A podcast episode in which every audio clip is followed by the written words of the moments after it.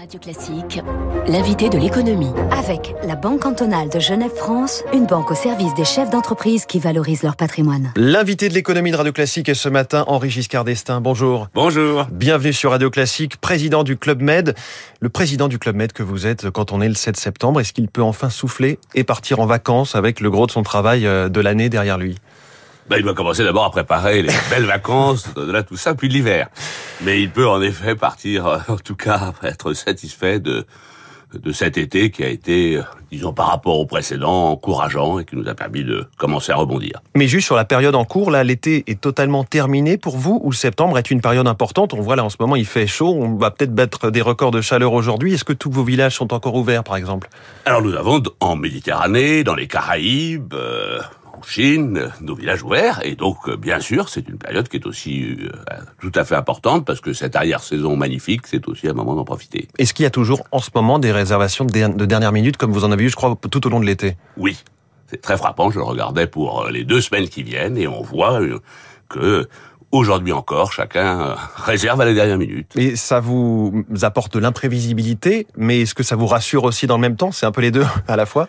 Alors c'est les deux à la fois, ça montre ce que nous avons ressenti depuis dans le fond le printemps, c'est-à-dire vraiment une envie de vacances, une envie de voyager, une envie de partir, une envie de retrouver de liberté, ceci bien sûr avec toujours ce sentiment de recherche de sécurité, mais aussi sans doute une crainte encore sur l'avenir, ou en tout cas un manque de confiance complet par rapport à cela. On entendait dans le journal de 7 heures que la situation sanitaire s'améliorait un petit peu pour ce qui est de la Guadeloupe. Où en sont vos clubs qui étaient aux Antilles, qui avaient ouvert puis qui avaient dû refermer? Donc nous avons malheureusement dû les refermer, ça a été une des épreuves de cet été pour nous. Bien, notre objectif, c'est qu'ils puissent être rouverts pour la fin de l'année. Alors, vous avez déjà communiqué sur votre été, vous nous disiez à l'instant qu'il était encourageant, 40 clubs ouverts cet été contre 27 l'année dernière en 2020, 51 c'était plus bien sûr en 2019, de fortes réservations à partir de mai-juin, beaucoup de dernières minutes. Ce qui est frappant, c'est qu'avec moins de clients qu'en 2019, vous avez su sauvegarder vos revenus, en tout cas ce qu'on appelle l'average daily rate, donc ça c'est pour l'anglicisme, expliquez-nous. Alors, c'est le résultat de 2 facteurs. L'un qui est la stratégie que nous avons conduite depuis des années, qui a maintenant abouti avec succès, qui est celui de notre montée en gamme, qui fait que nous proposons aujourd'hui des produits exceptionnels, dans un rapport qualité-prix qui correspond manifestement à l'attente de nos clients. Et puis, deuxièmement, c'est ce phénomène qui est une attente de vacances, et j'allais dire, qui l'emporte sur le reste. Effectivement, la demande n'a pas eu besoin d'être stimulée par des promotions massives. Ce qui était important, c'était de pouvoir proposer des vacances l'esprit libre. Autrement dit, les clients avaient besoin de se lâcher, de se faire plaisir. Ça représente quel pourcentage de hausse du panier moyen, par exemple?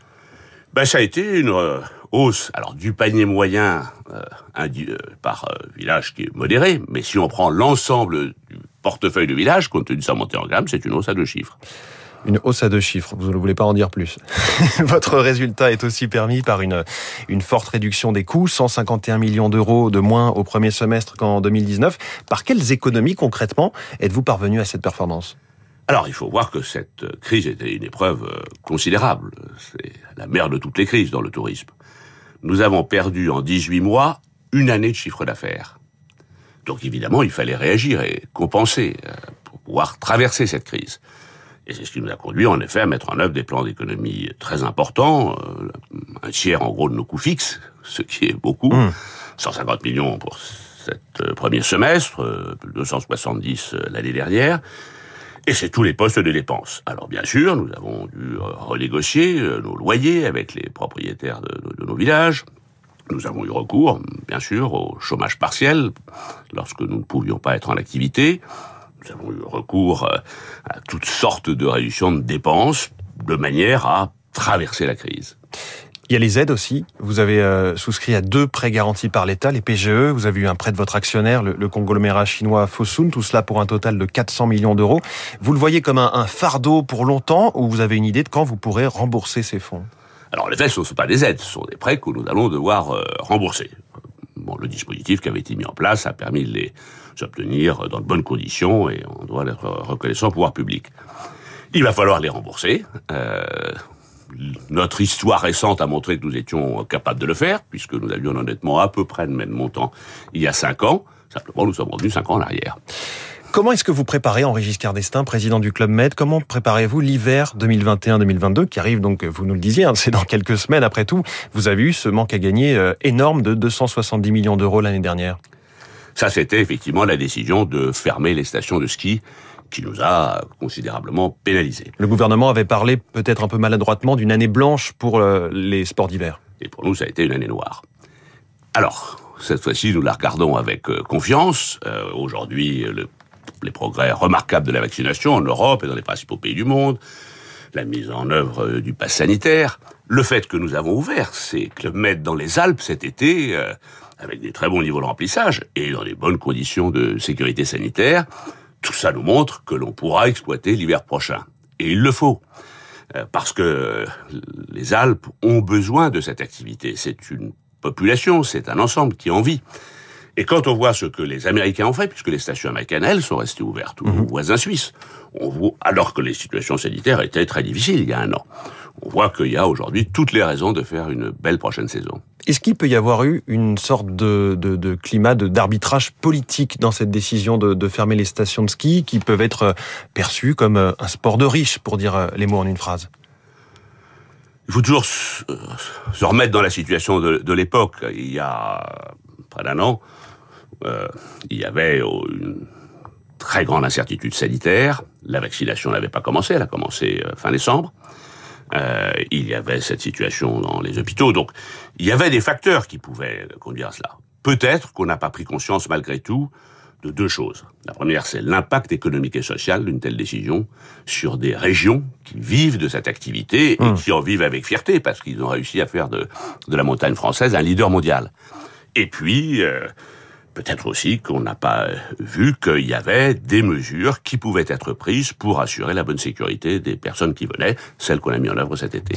Et je crois que le Club Med, vous estimez avoir été plutôt moins bien indemnisé, vous les hébergeurs, que les entreprises et les régies de remontée mécanique.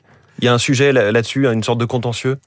Alors, en effet, nous avons perdu, on l'a dit, plus de 260 millions d'euros de chiffre d'affaires et nous avons reçu 10 millions d'indemnités.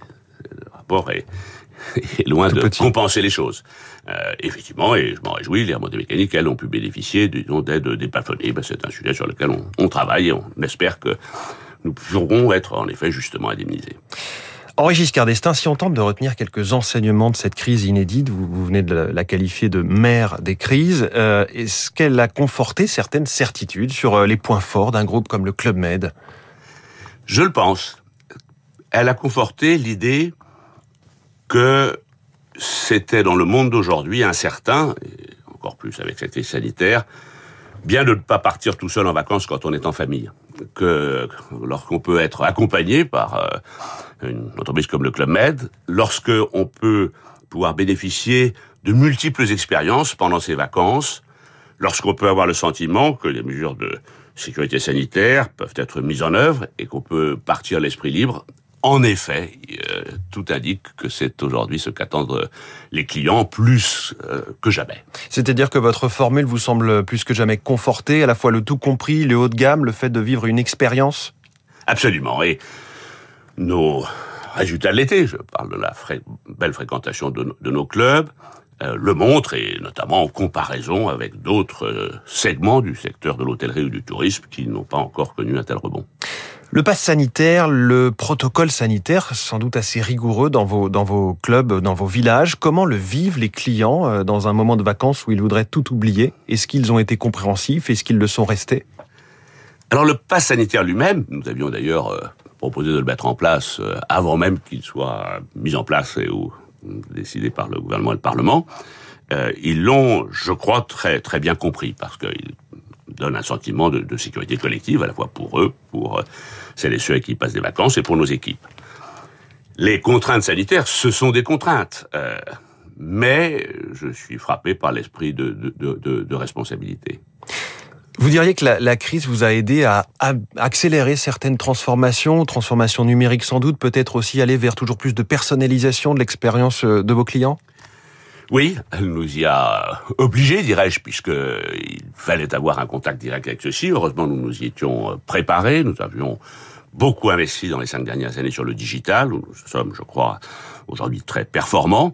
Et nous avons, et c'est unique dans notre secteur, un contact direct avec, si je prends le marché français, plus de 70% de nos clients. Mmh. Et nous avons pu, c'est sans doute aussi une des clés de ce rebond qui commence, avoir la capacité à s'adresser à eux et à les stimuler dans leur retour en vacances chez nous.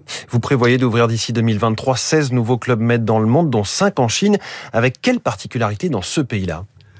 Nous allons en ouvrir un dans quelques jours, ou quelques semaines maintenant, dans le Yunnan, aux portes de l'Himalaya, dans un endroit remarquable, Lijiang, classé au patrimoine mondial de l'UNESCO. C'est un club comme les autres, j'allais dire, au moins aussi beau que les autres, qui s'inspire de la culture locale, qui est très particulière. Alors ensuite, qu'est-ce qui le différencie de nos Club Med dans le reste du monde? C'est d'abord la durée de séjour. Nos clients chinois restent 2 ou 3 jours, alors que nos clients européens restent plutôt 6 jours. Bien sûr, le buffet est plus fait de spécialités du Yunnan, des diverses cultures culinaires chinoises que françaises, mais il y a des produits français, et c'est une des caractéristiques du Club Med d'en avoir partout dans le monde. Donc une expérience qui, au total, est assez proche, même si elle est adaptée à certains aspects de la vie chinoise. Et voilà un petit aperçu de ce qui va se passer du côté du Yunnan avec le président du Club Med, Henri Giscard d'Estaing, qui était l'invité de l'économie ce matin en direct sur Radio Classique. Merci beaucoup et bonne journée. Il est 7h24, dans quelques instants la presse.